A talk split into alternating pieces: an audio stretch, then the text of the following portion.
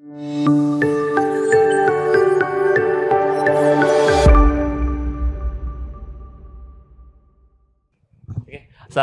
warahmatullahi wabarakatuh. Selamat. Waalaikumsalam. Uh, selamat datang kawan-kawan semua di Prisma Talk episode kesekian kalinya. Dan pada hari ini, eh perkenalkan dulu ya, karena kalau nggak kenal maka tidak sayang karena gue mau disayang. Ayolah. Jadi kita harus perkenalan dulu. Perkenalkan nama ini saya atau gue nih kira-kira nih teman-teman yang ngomongnya. Aku. kita ya kita ya kita ya. Nama kita Ahmad Ramadan, panggilannya Rama. Dan di sini kita dan tiga tamu spesial dan tadi emang agak lumayan sibuk kayaknya jadi nunggunya lama banget.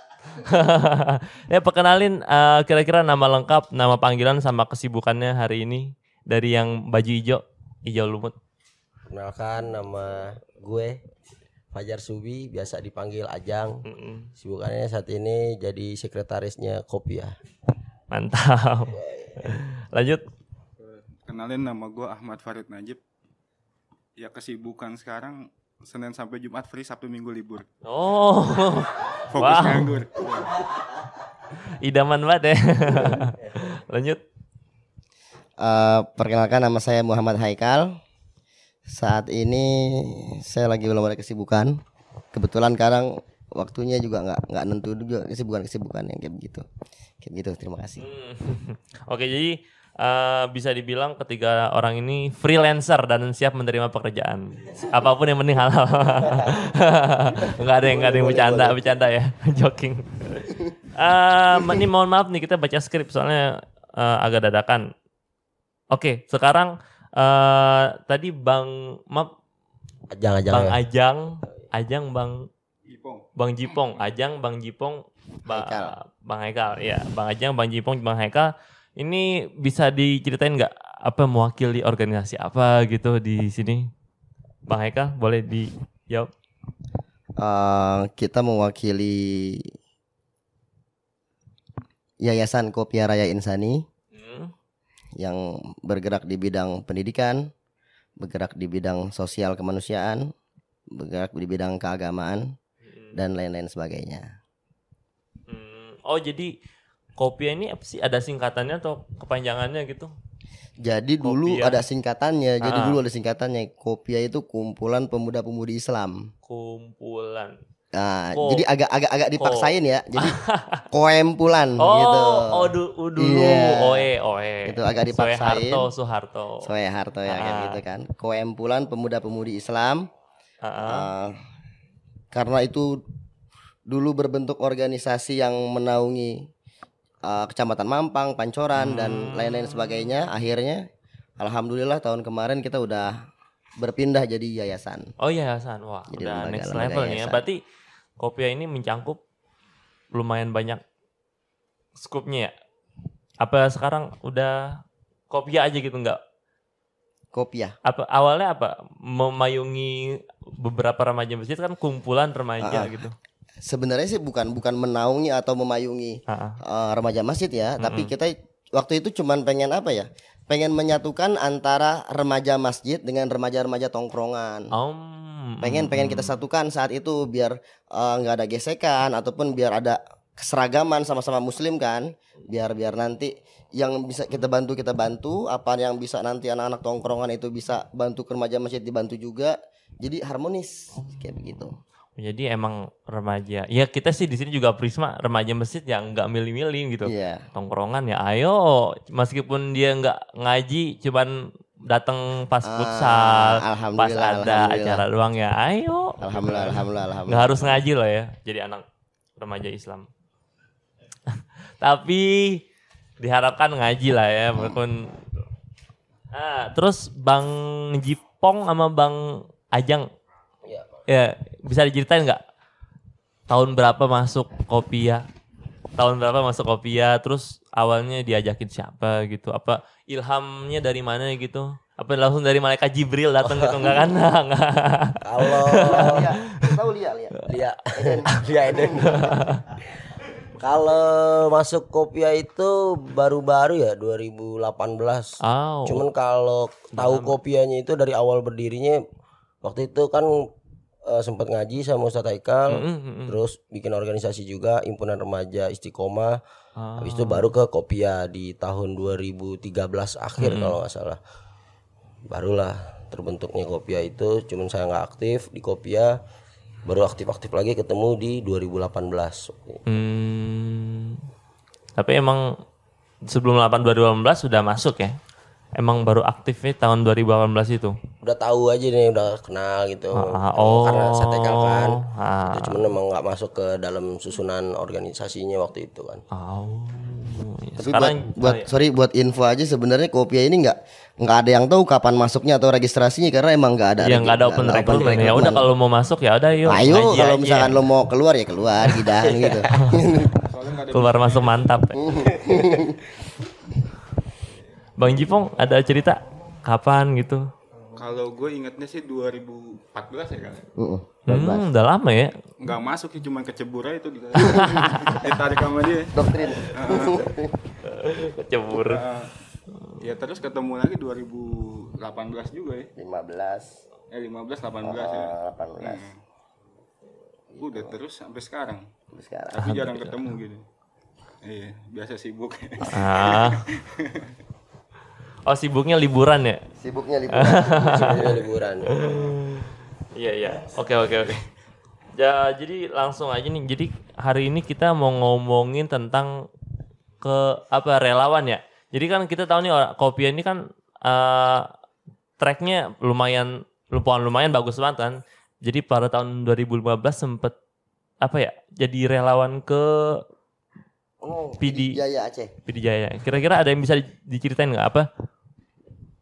Mungkin teman-teman kayak eh mungkin dari latar belakang dulu kan semuanya kan pasti ada latar belakang nih. Apa sih ya kenapa sih ya mau sampai sampai ngebulatin tekad ke PD Jaya Aceh itu berapa lama, Bang? Ke PD Jaya Aceh itu kalau nggak salah dua minggu atau tiga minggu itu Oh, tiga kayaknya ya. minggu. Iya, lumayan lama itu kira-kira ada teman-teman eh teman-teman ini ada yang atau enggak? Enggak, kalau Terjun. ini uh, nggak nggak Ah. berangkat. Ini spesialis daerah timur. Ini spesialis daerah-daerah Sulawesi. Oh iya, coba ada yang bisa cerita enggak, Bang? Ah, jadi begini teman-teman. Ah. Kalau saya cerita di tahun 2010 2010 itu saya eh, ada di salah satu pesantren di daerah Magelang. Saat itu bencana alam eh, letusan Gunung Merapi. Ah, dan kebetulan saya juga kita semua santri-santri itu jadi korban. Kita jadi korban, jadi korban yang dievakuasi paling terakhir. Nah, paling paling terakhir kira-kira jam satu malam kita baru dievakuasi Eh, saat semuanya itu udah apa ya namanya ya udah eh lumpur-lumpur itu udah sampai ke dengkul itu kita baru bisa dievakuasi. Sampai sampai segitu dahsyatnya dan saya lihat orang-orang relawan itu pada datang ke pesantren pada ayo cepet ayo cepet ayo cepet. Harusnya tuh dia juga mengkhawatirkan dirinya tapi dia lebih mengkhawatirkan orang yang dia tolong. Hmm. kayak begitu. Mungkin saat itu karena saya masih kecil saya anggap uh, saya punya niatan nanti bisa bermanfaat juga buat orang lain seperti saya dibantu saat ini dengan orang ini. Kayak begitu. Nah, saya dibantu di, ngerasa dibantu sangat dibantu. Kalau enggak waduh wallahu alam itu. Uh, kayak gimana? Nah, maka itu 2015 saat PD Jaya Aceh mungkin saat itu lagi rame-ramenya kali ya Bang Bang Rama ya lagi rame-ramenya ya. Artinya di tahun 2015 Kopia ini baru di umur satu tahun. Ya, setahun. satu tahun bencana alam eh, bencana alam Pidijaya Aceh kemudian penggalangan dana dari Kopia kemudian dari beberapa masjid-masjid yang ada di sekitar. Kemudian saya punya keputusan. Saya ngambil keputusan yang mungkin banyak kontra dari orang-orang ataupun dari anggota-anggota yang lain. Nah, untuk memberangkatkan relawan. Si siapa yang berangkat tuh? Alfi Petoy berangkat. Dari Bunji Tiga. Dari dari Ikrima Ijabah itu Mbai kemudian dari Ataubah itu ada Agus Salim ada Ahmad Maulana. Ada siapa lagi ya? Berempat doang ya? Berempat doang? Berempat doang. Nah, jadi Bismillah berangkat berempat kita bikin pelepasan di Ataubah saat itu. Setelah berangkat wah itu rame. Wah Haikal ini nekat. Nanti mereka ketemu sama siapa nanti di Aceh? Mereka bisa gak kira-kira nanti mengkontrol yang ada di Aceh? Saya bilang tenang. Saya bilang tenang. Semua kan udah kita mapping, udah udah udah udah udah udah kita bikin udah kita bikin alurnya se semaksimal mungkin dan seperfect mungkin kita emang udah bikin alurnya. Nah, tinggal didoain dan dibantu. Saya nggak punya tujuan macam-macam. Mungkin ada yang berpandangan oh biar Kopia namanya terkenal atau biar ada branding Kopia di Aceh. Sama sekali nauzubillah sampai kapan pun kita nggak nggak nggak punya niatan seperti itu. Saya cuman pengen orang kita ini ada yang tahu paham kondisi bencana alam di tengah-tengah bencana alam itu. Apa yang harus diperbuat, apa yang harus dia eh, mengambil sikap, apa yang harus dia kerjakan dan apa yang harus benar-benar dia prioritaskan. Jadi pelajaran di sini mungkin banyak banyak bencana alam Mesir eh, kayak banjir ataupun kayak hal-hal yang lain gitu ya, tapi eh, yang turun kayaknya sedikit banget. Nah, kita coba ngajak orang-orang itu buat langsung terjun biar nanti dampaknya baik di lingkungan masyarakat sini. Kayak begitu. Hmm, jadi background secara personal ya tadi yang di pesantren itu ya yang Ya. ter- terinspirasi sa oleh relawan yang ternyata lebih mengkhawatirkan Orang lain, orang lain daripada orang lain. dirinya sendiri kan. Iya.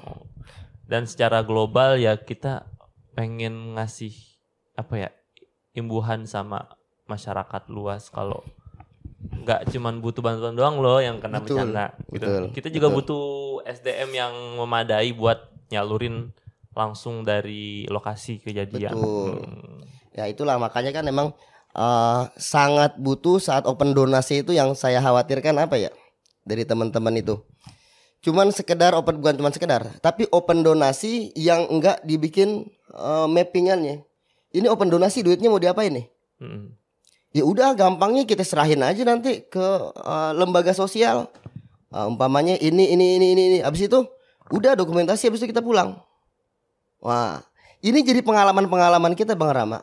Hmm. Artinya itu saat kita di Banten, kemudian saat kita di Sulawesi, di Palu, itu sangat banyak orang-orang yang seperti itu. Bayangin, sampai waktu itu mau ada sumbangan dari Jerman kalau nggak salah, kalau nggak salah Jerman. Jerman. Jerman. Jerman mau anterin sumbangan nominalnya sekitar dua setengah miliar. Yang saya pikir siapa lagi yang mau ngerjain? Di Sulawesi, Kopia itu buka posko, bener-bener posko Kopia itu jumlah anggotanya ada berapa ya? Yang di Palu ya? Yang di Palu. Sembilan. Terus tambah cewek dua, relawan cewek dua dari Palu, orang asli Palu, Palu sebelas. Kemudian dari ya mungkin ada sekitar 25 sampai 30 orang karena yang dari wilayah Sulawesi itu eh, apa sih namanya? nggak stay gitu kan. Ah, Pulang ah, pergi, pulang bolak-balik, pergi. bolak-balik. Bolak balik bolak balik. Nah, itu sampai sampai sampai segitu banyaknya kita bingung. Nanti siapa lagi yang mau yang mau yang mau ngerjain? Bahkan kita udah di Sulawesi itu udah satu bulan lebih seperti itu. Oh jadi waktu itu emang lama sih ya yang di Palu itu ya? Lama di Palu lama. Kira-kira purchase-nya berapa hari itu? 90 ada 90. Satu Hmm, enggak, bulan satu lebih, bulan sebulan lebih kalau nggak salah. Berarti Bang Ajang sama Bang apa lupa namanya? Jipong Bang Jipong berangkat berangkat. malu berangkat. Oh, berangkat. berangkat. Oh berangkat. Kira-kira dari Bang Ajay, Bang Ajang, Bang Jipong apa tuh? Apa suka dukanya di situ sebagai relawan dari perspektif Iya jadi bisa ngerasain apa yang mereka rasain sih. suka dukanya? Maksudnya apa sih? eh apakah mohon maaf ya bau mayat, Bau, Bau- mayat di bau tempat tertentu juga sih. Korban-korban. Kita kan ngungsi di Ah, eh, ah. bikin pengungsian nggak dari apa? Nggak di lokasi itu. oh Jadi agak jauh. Oh gitu. Kalau transportasi terus akses, apalagi kan kita kan yang mau nggak mau gotong gotong apa ya bantuan kan ke lokasi Oh. langsung nggak mungkin kan masyarakatnya yang malah ke posko. Ya mungkin ada beberapa yang bisa, ada beberapa yang nggak bisa gitu. Kalau di situ sih kita dapat pinjaman ya kalau yang mobil ya. Ya Akomodasi. akomodasinya itu ya bagus ya jadi nggak walaupun nggak kenal tahu jadi kenal gitu kan. Ah, mm, mm, Kita jadi nambah relasi teman juga, nambah pengalaman. Mm. Jadi kita jadi saat kita eh, buka ini kan di media sosial gitu kan Kopia Raya Insani berangkat ke Palu, Sulawesi. kemudian kita dapat eh, dapat telepon dari pihak anak-anak muda yang ada di Palu. Ah, Eh, mereka tanggap itu langsung menjemput kita dua mobil. ah gitu. Kayak gitu, jemput kita dua mobil. Kemudian uh, welcome, selamat datang. Ayo kita kerja bareng-bareng di sini. Ayo kita uh, saling saling membantu di sini. Kira-kira dari Kopia ini tujuannya ke mana kira-kira? Nah, kayak begitu kan? Itu pertanyaan pertama yang ditanya sama mereka saat kita kumpul. Ah, tanpa panjang pikiran saya, saya bilang cariin tempat yang benar-benar nggak masuk relawan lain gitu. Ini kan kalau kita gambarin, misalkan lokasi bencana ini satu kelilingan seperti ini. Yang di pinggir-pinggirnya ini banyak posko, tapi yang di pedalaman ini nggak ada posko sama sekali. Buat evakuasi orang dari dalam keluar aja susah banget. Begitu. Apalagi masuk ke dalam situ. Akhirnya dicariin, dicariin, dicariin. Nah, Asar dapat jawaban. Ternyata Asar itu terjadi longsor. Masih ada. Masih ada longsor. Dan itu menjadi yang jadi korban longsor itu FPI kalau nggak salah. Relawan FPI itu di tempat sangat pedalaman yang dianggap itu nggak ada orang nggak ada relawan. Di situ ada FPI dua orang. Akhirnya dievakuasi pakai helikopter kayak begitu Insya Allah Insya Allah Insya Allah itu masih masih apa masih apa masih ingat Kalau Bang Ajang sendiri gimana suka dukanya waktu di Palu atau di Di Palu itu lain. pengalaman pertama ya jadi Oh, relawan. pertama. Pertama banget. Itu langsung kita ngelihat benar-benar langsung ngelihat korban bencana itu kayak begitu kita ngerasain suka dukanya ya kita bisa makan bareng sama dia kayak gitu. Kita ngerasain benar-benar itu yang membuat titik balik saya sih mau jadi relawan kayak gitu sih. Karena ngerasa kalau bukan kita yang bantu siapa lagi gitu kan. Kalau semua orang bilang sibuk, terus relawan-relawan ini mau gimana nih korban-korban bencana ini. Sampai puncaknya itu waktu kejadian di posko lagi ngajar ngaji saya teh. Pas maghrib-maghrib itu ada sekitar 50-an anak gitu lagi ngaji tiba-tiba mati lampuan kita ngerasain betapa paniknya mereka gitu wah di situ langsung tuh hati saya udah nggak bisa ngomong dah mungkin dalam tang mungkin mereka kita nenangin mereka gitu jangan nangis jangan nangis padahal kita sendiri pada nangis semua Iya. jangan nangis jangan nangis Ah iya. Mungkin ya. Ya, ke bawah suasana juga lagi Iya. Oke, pertanyaan selanjutnya ini eh, mungkin lebih ke apa ya? Tadi kan ke background kenapa jadi relawan ya. Terus pertanyaan selanjutnya eh apa ya? Kira-kira kalau secara teknis nih ya, kan pasti teman-teman teman-teman lain kan juga mungkin ada yang punya niatan gitu untuk me- jadi relawan di sana kira-kira secara teknisnya itu gimana ya step by stepnya secara singkat aja kira-kira mungkin Bang Haikal yang lebih ke manajemennya kira-kira bisa diceritain nggak Bang? Secara singkat jelas pada secara teknis. Ah, ah. lapangan apa gimana? Eh, misalkan dari pra atau pengumpulan dana eh kalau pengumpulan dana kita semua tahu lah ya kayak gimana. Maksudnya gimana kita cari apa akses ke sana biar bisa diberangkatkan ke sana ketemu orang di sana dan segala macam. Ya, jadi seperti ini eh, teman-teman semuanya. Bencana alam ini kan hal yang emang nggak pernah kita duga-duga. Mm-mm. Nah, tapi hal yang nggak kita duga-duga ini bukan berarti tanpa adanya pengat apa namanya manajemen. Mm-mm. Nah, Pasti berarti kan emang persiapan. harus eh, kita atur sebaik mungkin. Teknis yang pertama itu buat pemberangkatan ke sana yang pertama survei lokasi. oh jadi semua itu harus disurvei dulu harus ya? disurvei lokasi. Ah, ah. Jadi nggak tiba-tiba oh ya udahlah kita bawa aja nanti uh, kita serahin di mana kayak kayak begitu. Ya artinya kan itu nggak ada rasa tanggung jawab saat pengumpulan donasi itu nggak punya tanggung jawab. Ngumpulin donasi nanti kita mau serahin ke siapa nih? Ya udah bawa aja nanti yang kita lihat tenda-tenda nanti ada tendanya ada orang-orang di situ. Ah, ya udah kita kasih. Wah itu nggak ada tanggung jawabnya. Yang kayak begitu. Kenapa? Karena kan bisa jadi wah mohon maaf. Dalam hal sedahsyat itu di bencana alam nggak bisa kita pungkirin. Mm-mm. ada oknum. Pasti. Ada oknum. Pasti. Sampai itu pernah kejadian di Banten oknumnya juga pernah kejadian di Banten eh, di Banten kejadian itu. Eh, dia buka tenda dia buka posko orang pada ngasih donasi malam-malamnya dimasukin truk sama dia.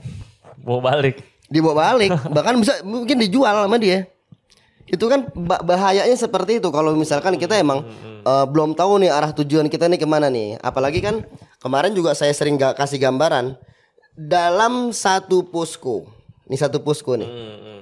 satu posko itu paling minimal banget dia megang 50 kartu keluarga 50 kakak Ah, ah, ah, iya. kalau satu kakak dua orang berarti 100 orang, 100 jiwa di situ. Kalau tiga orang berarti 150 jiwa. Dari 150 jiwa itu yang pertama dia butuh makan. Berarti kan kita mesti aturin, oh berarti ini dia butuh makan nih, kita mesti buka dapur umum. Yang pertama. Yang kedua ada rasa trauma. Trauma sangat dahsyat trauma. Kita jangankan orang yang ada di tempat bencana alam, kita yang ada di sini aja. Saat itu eh, kemarin gempa yang Iya, kita kita iya. ngerasain juga kan, teman-teman ngerasain juga itu gempa. Itu paniknya itu dahsyatnya bukan main. Itu semua status WhatsApp itu kayaknya gempa deh. Gempa ya. Waduh, gempa, gempa. Semua itu satu WhatsApp serentak. Apalagi mereka yang bener-bener ngerasain di situ. Apalagi sampai sekarang itu sekitar 900 lebih gempa susulan. Iya masih pada Udah masih terakhir terakhir ah, juga iya masih ya itu kan baca berita. 900-an lebih itu eh, gempa susulan. Saat saat saat goyang-goyang goyang gempanya itu ya trauma-trauma yang dari anak-anak maupun dari orang tua ataupun orang-orang yang mohon maaf yang sampai sekarang belum ketemu keluarganya. Itu kan apa ya namanya? Ya mereka itu harus harus kita pikirin, harus kita bantu, harus kita rangkul. Kita mesti seperti apa ini kayak begitu.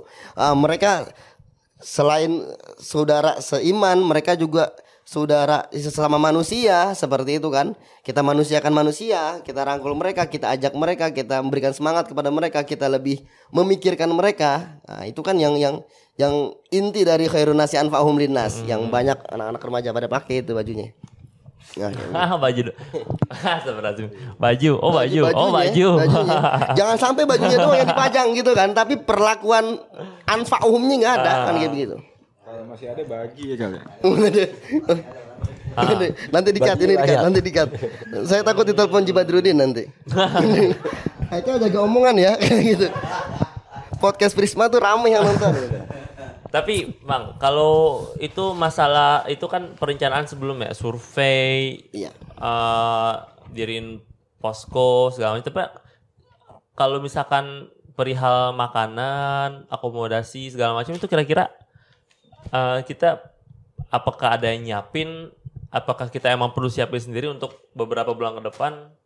Buat akomodasi buat Eh, kita seenggaknya kita sendiri sebagai relawan gitu yang mengantarkan makanan. kalau akomodasi eh, berangkat ke sono gitu, ke tempat lokasi. tempat lokasi ataupun pas di sana berapa bulan kan itu kan kita kan juga perlu nutrisi makan segala macem nah itu gimana tuh Jadi kayak begini. pengalaman nih biar Iya iya iya. Jadi dahsyatnya itu, dahsyatnya itu kalau misalkan kita ngomongin makanan, iya yang mereka makan itu yang kita makan. hmm. Mereka harus sudah makan semua, baru setelah itu kita makan. oh aturannya gitu ya Aturannya. aturannya gitu Jangan sampai kita jadi relawan malah kita yang dibantu sama orang di sono kan malah jadi tambah ngerepotin. betul betul betul Jadi datang ke tempat bencana itu tujuan kita bermujahadah. Ah, kita berjuang di situ buat membantu mereka. Jangan sampai makan mereka itu tahu tempe tapi makan kita Ricis Factory. Kamu gitu kan? bisa ya buat Ricis Factory ya Apa, udah masuk ini endorse sudah. Karena di sini ada Indomie. Gitu.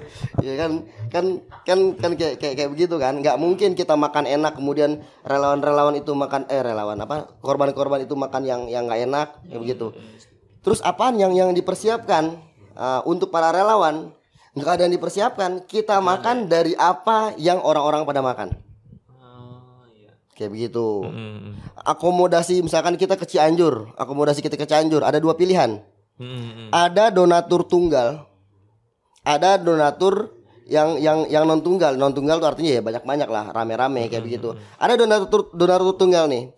Misalkan kayak begini, Haikal, eh, ente berangkatin relawan, berangkatin ke mana? Ke Banten. Akomodasi semuanya anda tanggung. Ada yang seperti itu. Tiket pesawat Pulang pulang, pergi eh, tiket pesawat pulang pergi kemudian juga eh, di sana akomodasi mobil kalau misalkan perlu sewa mobil itu kan ada yang seperti itu. Ada yang emang eh, kita kerjasama kayak yang tadi di Palu kan kita kerjasama sama Hmm. uh, sama pihak-pihak yang ada di Sulawesi. Bisa gak nih uh, kita Ah, kerjasama iya, iya, dua iya. dua mobil itu kita menjadi akses angkut kita kayak gitu Hmm. ya seperti itu. Oh iya. Jadi ya apa ya yang kayak ya relawan itu ya emang harus mendahulukan ya, mendahulukan korban. Habis itu ya kita juga mau nggak mau makan apa yang mereka makan. So, ya mau nggak mau pun kalau yang mereka makan udah cukup ya kita nahan lapar ya. Iya kan? Gak menurut kemungkinan. Nah, jadi buat sekarang pertanyaannya buat temen apa Bang Jajang sama Bang Jipong, Jipong. Eh, kira apa sih ke pengalaman waktu itu di Palu ya? Eh di Palu ya? Palu, Bang Jajang. Banten, nah Lumajang. itu aktivitasnya apa sih keseharian itu sampai dua bulan? Pasti kan pada nanya-nanya itu ngapain orang dua bulan di situ gitu kan? Apakah cuman ya ini mungkin beberapa pertanyaan yang FAQ frequently asked question gitu kan? Eh, itu ngapain ya Sebu- eh, dua bulan tiga bulan di sana apa apa ngangkut-ngangkut barang apa kita kayak modelnya pengabdian ngajar ngaji pendidikan segala macam atau gimana tuh kira-kira selama pengalaman aktivitas di sana Jadi pengalaman kita di sana kan tadi yang kayak saya Tegal bilang pertama itu kita survei tuh survei lokasi. Ah, Pertama apa yang mereka butuhkan dulu kan. Kalau dari pengalaman saya sih kita ya di aktivitas di relawan itu ya aktivitas jadi relawan itu pertama kita bagi tim dulu nih. Ada tim yang khusus eh, dapur umum, oh iya ya iya memang khusus dapur umum. Ada yang khusus logistik, ada yang khusus eh, admin atau pencatatan, ada yang khusus media, ada yang khusus kegiatan. Nah itu itu kita bagi-bagi dulu tuh. Makanya selama kalau pengalaman itu kita bikinnya biasa per minggu. per minggu Eh, jad- eh, kita kasih jadwal per minggunya. Misalnya Senin sampai Jumat ini jadwal ngaji di di hari apa jam berapa. Nanti ada eh, mainnya jam berapa kayak gitu. Itu tergantung tim-timnya. Nanti tim medianya juga mau ngambil gambar apa kayak gitu. Kayak gitu. kalau bang Jipong sendiri apa kira-kira pengalaman apa aja ngelakuin di sana apa aja Kalau di sana tuh ya kebanyakan sih kita emang sibuk di dapur sih. oh khusus Eh, kalau Ajang kan biasanya yang bagian keliling gitu. Distributor eh, distribusi. Ah Ya kadang kita juga belanja ke pasar gitu. banyak pasar Heeh. Oh, itu berapa jam ya kira-kira Ya tergantung hitungannya jam sampai jam hitungan Beda ya tiap lokasi beda-beda. itu dulu sekitar dari kayaknya dari sini ke Lenteng Agung ya pasar ya. oh Jarak Iya sekitar segituan. sekitar Hmm. ya sekitar 4 kiloan mungkin. Beli rokok juga jauh gitu. sempet sempetnya ya Karena ada rokok kan nggak benar benar benar Apalagi tempatnya horor lah. Amunisi relawan. Harus di- join sih gitu. Hmm, jadi emang bener-bener kayak pengabdian masyarakat ya jadi kita ngebuat mereka nyaman juga secara mental Ya benar. Iya. Kayak gitu. nyaman secara mental secara fisik juga terpenuhi makanan segala macam nah eh, jadi eh, kadang-kadang pada nanya nih kira-kira untuk jadi relawan apa ya? Eh, kalau ditranslatein ke bahasa tuh apakah sampai bener-bener kita itu kayak nemenin korban yang belum dievakuasi atau gimana tuh kira-kira intinya tuh? Kira-kira bang Haikal, bang bisa jawab gak? Apakah sampai span waktu berapa dan tujuannya itu apakah emang kita tuh tugasnya membuat mereka nyaman secara mental fisik sampai benar-benar mereka dievakuasi dari area situ lah atau gimana? Bang Haikal. untuk selama ini ya nah, sementara ini saat ya sementara ini kita udah ke PD Jaya Aceh Hmm. kemudian eh, Palu Sulawesi Donggala kemudian ke Banten tsunami Banten Hmm. kemudian Lumajang yang kemarin ah itu rata-rata kita cuman eh, kasih waktu ke teman-teman itu antara satu bulan satu bulan setengah sampai dua bulan Ah, ah. Nah, seperti itu. Karena sejatinya pasca bencana ini yang jarang orang perhatikan, Bang. Kayak umpamanya kayak kayak yang sekarang ini, yang bencana alam Cianjur. Saya saya cerita, saya cerita dulu. Bencana alam Cianjur ini teman-teman dari yang ya teman-teman dari yang relawan-relawan lain nanya ini Kopia Sigap kapan berangkat? Ayo cepet kita butuh dapur umum ini Kopia Sigap. Di kontak lagi si Ajang. Kopia Sigap bisa gak berangkat sekarang-sekarang juga? Itu dari dua minggu yang lalu kan? Oh, dua minggu lalu. Ah, ah. dari dari seminggu yang lalu yang yang pas awal-awal itu. awal-awal baru. Awal-awal, iya tanggal 21. Itu udah udah dapat info, udah dapat info kayak begitu. Saya masih mikir, saya masih mikir, saya masih mikir karena yang pertama eh, kita ini kayaknya lebih fokus ke pasca bencana. Pasca. Pasca, bisa sudah bencananya. Setelah setelah bencana, seminggu atau dua minggu setelah bencana. Soalnya begini Bang Rama. Saat terjadi bencana, sehari dua hari itu semua rame. Oh berangkat semua hampir-hampir rata-rata itu mau Karang Taruna RW 2, RW 3, RW 5, RW 15 semua Karang Taruna berangkat per RW. Iya kan udah kayak raker. Lagi. Berangkat. Satu RW ini bawa tiga mobil. Ada 10 RW 30 mobil bang masuk ke ke, ke, ke arena situ. Berarti kan akses itu jadi jadi jadi apa ya? Jadi macet, akses. Ah, kemudian itu terjadi cuman ya, seminggu sampai 10 hari lah. Biasanya pengalaman kita ya, seminggu sampai 10 hari. Sesudahnya sepi. Sesudahnya itu sangat sepi. Sebulan setelah itu, dua bulan setelah itu, padahal mereka itu lagi butuh-butuhnya saat itu, bang. Kan nggak mungkin rumah mereka yang hancur tiba-tiba tling jadi rumah cuma dua dua minggu kan nggak mungkin. MCK mereka gimana? Terus eh, sekolah mereka gimana? Ngaji mereka itu kayak gimana? Itu itu sangat sangat sangat apa ya? Sangat sangat kasihan gitu kita kita melihat kayak seperti itu. Dan pengalaman-pengalaman dari yang lima kali tadi kita berangkat itu, ya kita bisa ya bisa apa ya? Kita bisa simpulkan kalau misalkan alangkah baiknya sebagian, alangkah baiknya sebagian fokus di pasca bencana. Ya, mungkin teman-teman dari relawan yang yang yang pernah terjun eh, dalam hal bencana alamnya seperti sekarang ini mungkin eh, banyak yang menyepakati hal hal tersebut, hal yang saya ucapkan. Karena saat kita juga lagi jadi relawan itu obrolan-obrolan dari relawan-relawan ya ya hal seperti ini. Banyak yang kurang memikirkan pasca bencananya itu kayak begitu. Jadi kalau misalkan emang eh, apa ya kita berbuat saat ini bagus, berbuat kemarin-kemarin sangat bagus, tapi jangan lupakan setelah ini, setelah pasca bencana. Kayak begitu. Ngomongin tentang gempa Cianjur. Ini tadi update ada ada 358 jiwa yang meninggal terus 12 orang masih dikonfirmasi hilang 73.000 masih ngungsi. Ah, kira-kira udah ada rencana, Bang, untuk Kopiah Sigap untuk jalan ke sana apa aja rencananya yang udah dibuat? Apa aja yang sedang dibutuhkan? SDM kah? Material kah?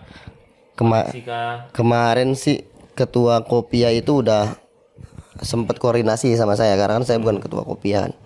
Ketua yayasan itu udah koordinasi ke saya untuk uh, menanyakan kira-kira kesiapan teman-teman untuk berangkat yang pertama.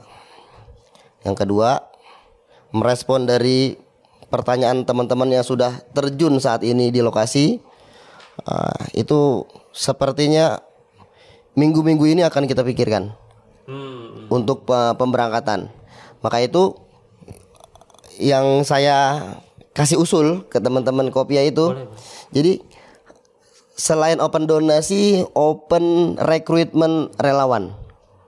Gitu, open recruitment relawan. Jadi gambarannya semua orang bawa Indomie. Semua orang bawa sayur, semua orang bawa terigu, semua orang bawa uh, sembilan bahan pokok semuanya dibawa dikasih kira-kira yang mau ngerjain itu siapa? Sama halnya kayak organisasi gitu kan. Semuanya konseptor, eksekutornya siapa? Betul. Kan begitu kan harus seimbang antara konseptor dan eksekutor. Semuanya eksekutor. Siapa yang pengen bikin konsep? Kan nggak bagus juga. Kayak begitu. Nah ini semuanya nyumbang. Yang mau eksekusi siapa? Yang mau eksekusi. Ya masa nggak ada sih keterpanggilan hati buat jadi eksekutor, buat jadi relawan? Apa iya ah, masih mempertanyakan apa ya? Masih mempertanyakan kira-kira kalau gue turun di situ gue dapat gaji berapa ya? Wah ini kan yang sangat rame ini di masyarakat. Loh bener-bener saya bicara di sini rame rame rame banget. Mau dikat ya silakan, nggak dikat juga silakan. Saya juga mengalami hal seperti itu. Wah Haikal bikin open donasi, jangan-jangan duitnya dibawa kabur sama Haikal. Kan begitu. Saya saya pikir begini. Datang dah ke sini. Datang ke sini biar ngelihat langsung, biar bener-bener ngerasain apa yang kita jalanin di sini. Kan wa an laisa lil insani illa ma sa'ah wa ana sawfa yuro. Nanti itu bakalan dipertontonkan apa yang kita usahakan dan apa yang kita jalani. Gitu.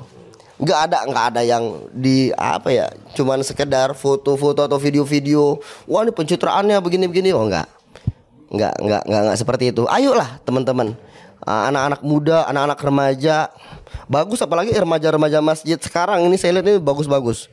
Ah, yang ada di sekitar Pancoran, Mampang, Tegal Parang ini saya lihat bagus-bagus, sangat bagus-bagus. Apalagi mereka itu ya lebih dewasa pola pikirnya, terus juga mereka nggak ada apa sih namanya ya senggol-senggolan. mungkin dulu, dulu, dulu, dulu itu mungkin ada itu. Itu dulu banget ya, Dulu, guys, ya? dulu banget. Belum ada orang. Sebelum enggak enggak itu sebelum merdeka. Oh. Sebelum merdeka. Gesek-gesekan. Senggol-senggolannya pakai bambu runcing itu. Iya, antara remaja remaja masjid sama remaja Jepang. Iya itu. Iya, itu dulu, itu dulu. Itu dulu. Dulu banget, dulu. Dulu dulu banget, dulu banget. Belum, belum. Dulu banget, dulu banget. Ya. Sekarang udah udah nggak ada kan udah udah semuanya udah udah bagus-bagus. Ya apalagi yang yang yang seperti itu yang bisa eh, bisa membantu beban-beban mereka meringankan beban-beban mereka gitu menjadi relawan. Jadi emang poinnya adalah kita eh kok kita Kopia emang ada rencana dan insya Allah akan Ya, insya Allah. Allah, insya Allah. Ah, relawan. minggu-minggu ini kita ah, masih mencatat, masih masih kita pikirin, masih kita atur-aturin semuanya. Nanti saat ah, udah pas waktunya nanti kita buka buka open recruitment untuk relawan. Gitu. Di antaranya kita butuh guru ngaji, ya guru ngaji kita butuh ah, bagian dapur, dapur ya kita butuh trauma healing. Ah ya Nah, trauma healing ini nih yang yang yang sangat penting ini nih, yang bisa berdialog dan berkomunikasi dengan anak-anak itu kan. Ini relawan itu banyak nangisnya sebe- sebenarnya. Iya, di- banyak nangisnya tenda ya. gitu dalam tenda kan begitu. Kadang anak-anak juga sering nangis. Iya. Yang trauma healing serem-serem kali. Karena nggak ada orang karena nggak ada orang lagi nih dia kan begitu. ada trauma healing spesifikasinya good looking Nah, iya harus gitu. Kalau dia kan nggak ada kan oh, ada kondoro ada kondoro gitu. Oh. Eh, bay- bayangin yang trauma healing begini nyanyi topi saya bundar. Malah ngadu ke emaknya. Iya, jadi jadi kayak begitu. Jadi eh, sepertinya kita akan buka open open rekrutmen relawan, guru ngaji, kemudian dapur, kemudian logistik, kemudian relawan warawiri, sono kemari kayak begitu, kemudian distribusi, kemudian relawan trauma healing, eh, relawan media. Media itu penting, bukan untuk ria bukan. Media itu penting karena untuk memberikan informasi. ya realisasinya seperti apa Eh, gitu eh, informasi kalau misalkan nggak diliput di TV ya berarti kita harus ngeliput sendiri kayak begitu perkembangan-perkembangan yang real data real di lapangan. Seperti itu itu yang yang yang sangat dibutuhkan nanti di lapangan. Oke. Eh, lanjut. Mungkin pertanyaan terakhir ya. Eh, di terlepas dari bencana alam A B C D E F G dari teman-teman sendiri apa sih value atau kalau orang Islam bilang keberkahan ya keberkahan sendiri gimana jadi relawan? Ya secara umum ya nggak cuma relawan bencana tapi relawan ngurusin organisasi relawan jadi remaja masjid khususnya nih kita orang lingkup kita kan remaja masjidnya. Kira-kira apa sih yang dirasain gitu loh? Berkah apa yang didapat secara ya yang nggak pernah kita pikirin lah sama sekali gitu. Bang Jajang bisa? Saya dulu. boleh Mau siapa dulu nih? siapa terserah Sweet. yang yang hijau hijau lumut dulu Iya, iya. ikatan jomblo apa Lucu dan imut. tidak dimut Marmut. Jadi keberkahannya banyak banget bang. Semenjak kita jadi relawan gitu. Pertama mungkin berkah yang kita dapat itu cuman kita nggak tahu ya. Mungkin dapat pahala gitu. Insya Allah lah pahala. Terus dapat relasi yang pertama. Kita jadi bisa kenal orang ini itu jadi banyak itu nambah pertemanan nambah saudara pokoknya ber, eh, berkahnya pandangan masyarakat juga kepada kita gitu. Mungkin dulu kecilnya nih kan suka Wah, iya. suka maling nimbukin mangga orang gitu kan. Wah, dia dulu kecil suka nimbukin mangga orang nih. Ya, Sekarang ketemu masyarakat negor kan baik-baik gitu. Jang gitu. Bisikin, ya, terus bisikin pinjam duit. Enggak, enggak bercanda. Enggak maksudnya. Enggak maksudnya kayak gitu. Ya, jadi ada berkahnya juga gitu kita. Salah satunya gitu kan. Ada mungkin pandangan orang beda lah sama kita gitu. Kalau Bang Jipong sendiri kira-kira apa nih yang didapat? Iya, jadi ini juga sih ada perubahan dari pandangan orang kita dulu kan mandangnya Oh. ya kayak wah negatifnya lah gitu Wah. Hmm. Tahu sendiri itu nggak usah diceritain itu aib ya Eh ceritain orang sendiri enggak enggak. enggak dia tahu deh. ya, jadi ada perubahan dari diri juga sih gitu ya tadinya kan masa bodoh lah gitu kan apatis lah gitu kan ya sekarang lihat orang kesandungnya kita bangunin kok Mantap. Dulu kan apatis kan Kalau dulu lihat orang Sandung ketawain ya. Lawain, lawain tujuh hari kita masih ingat gitu. Iya. Hmm, Udah gitu. Iya. Berarti emang ya eh kalau maaf dari dilihat dari background teman-teman berdua kayaknya emang apa ya? eh kita jadi relawan nggak perlu nunggu jadi orang baik gitu ya. Wah, Ah, enggak, enggak, enggak, enggak. ya bukan maksudnya ngeledek Bang Jajang, Bang Jipong bukan, tapi Tapi ini kayak motivasi buat teman-teman juga. Iya, kalau mau ya kalau pasti orang gini orang jahat pasti dia punya pikiran pengen dia jadi baik. nah itu caranya ya mulai dulu aja, nggak perlu jadi orang baik dulu Mau- atau zikir dulu seribu sehari nggak nggak perlu kayak gitu. Jadi apa lakuin aja gitu langkah. Kalau kata Adidas apaan? Just do it. Just do it. itu Eh, Nike. dapat nih, dapat nih Adidas. Itu kayaknya Nike dah. Oh Nike apa? Nike just do it.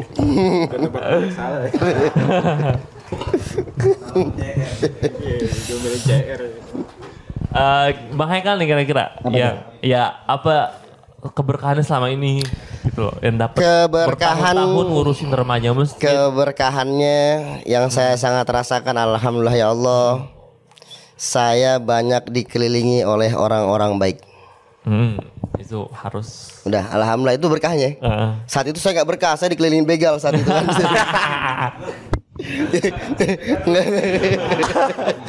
itu saat itu lagi nggak berkah itu tuh, lagi nggak berkah dikelilingin begal. nah, kalau selama ini dari mulai dari 2000 saya terjun di masyarakat itu 2012 kalau nggak salah tuh 2012 2013 ya? 2012. 2012 ya 2012 sampai sekarang dan mungkin sampai nanti mati gitu Eh, saya bersyukur banyak dikelilingi oleh orang-orang baik banyak dikelilingi oleh orang-orang baik. Itu mungkin yang yang sangat saya rasakan itu keberkahan dari Allah ya artinya ya.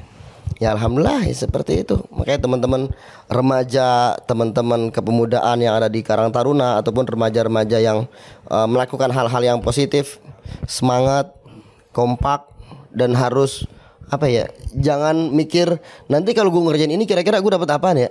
Gue kira-kira ah, ada feedbacknya gak ya ya lu belum apa-apa ngerjain ngapain mikirin feedback kayak begitu kan? Lu belajar aja di organisasi itu itu udah alhamdulillah gratisan kan? Kayak begitu secara gratis. Ah nanti dampaknya nanti buat nanti lah kita nggak usah pikirin itu itu jalannya Allah nanti yang yang maha meletakkan kita di mana di mana di mana itu bukan urusan kita kayak begitu. Dari kalau pandangan kita sendiri sih selama ini ngurusin remaja nggak ngurusin sih eksekutor aja Lah, kayaknya kayaknya saya belum nanya ini, Cuk. Saya yang nanya ya. Jadi gimana nih Bang Rama? Gantian, gantian. Iya, iya, gantian. Selama ini. Eh, kalau kita sih antusiasnya ke ilmu yang didapat kayak ini nggak ada ilmu di sekolah loh yang diajarin kayak gini betul, betul. ngomong di masyarakat ngebujuk ngebujuk anak kecil gitu kan Iya betul. ya kan suatu hari kan kita bakal jadi orang tua kan kita nggak mungkin eh, nge-treat anak kita tuh kayak, oi sholat gitu kan nggak mungkin kan kita ya Sarung. ya gitulah banyak banget ilmu-ilmu yang nggak Pakai stigolong. banyak ilmu yang nggak dipelajarin di sekolah. di sekolah formal yang ya itu yang terpenting sih kalau sekolah formal jadi akuntan nge bikin apa operasi komputer bisa dipelajarin lah di internet. Kalau Hmm, gimana cara kita baca situasi, Iya, terus benar. gimana cara kita ngomong, baca watak orang kayak gimana kan itu yang kita pelajarin di organisasi. Jadi itu sih. Ya, paling eh, itu saja da podcast pada Prisma Talk eh, episode sekian kalinya pada momen ini. Mudah-mudahan apa yang kita obrolin itu dapat diambil value-nya dan jangan lupa yang saya tekenin di sini adalah dan Bang Haikal tentunya dan teman-teman sekalian eh, kita itu jadi relawan nggak nunggu baik. baik gitu kan. Just do it kalau kata Adidas. Eh Nike Nike, Nike. ya. Dan informasi buat eh, kalau teman-teman yang mungkin nonton video ini mau jadi relawan bisa menghubungi menghubungi jangan menghubungi saya menghubungi kopi ya yang bisa ataupun nanti biar nanti bisa diedit sama teman-teman media. Hah. oh berarti Kopi apa? di bawah ini ya Iya, di bawah ini. apa kita yang bisa dihubungi oke? Ah, bisa bisa? Ah, oke. Bisa, bisa. mungkin kata kata Muklis PR lagi kata kata Muklis PR lagi ini nih belum apa apa udah feedback. Mungkin itu saja. Wassalamualaikum warahmatullahi wabarakatuh. Waalaikumsalam warahmatullahi wabarakatuh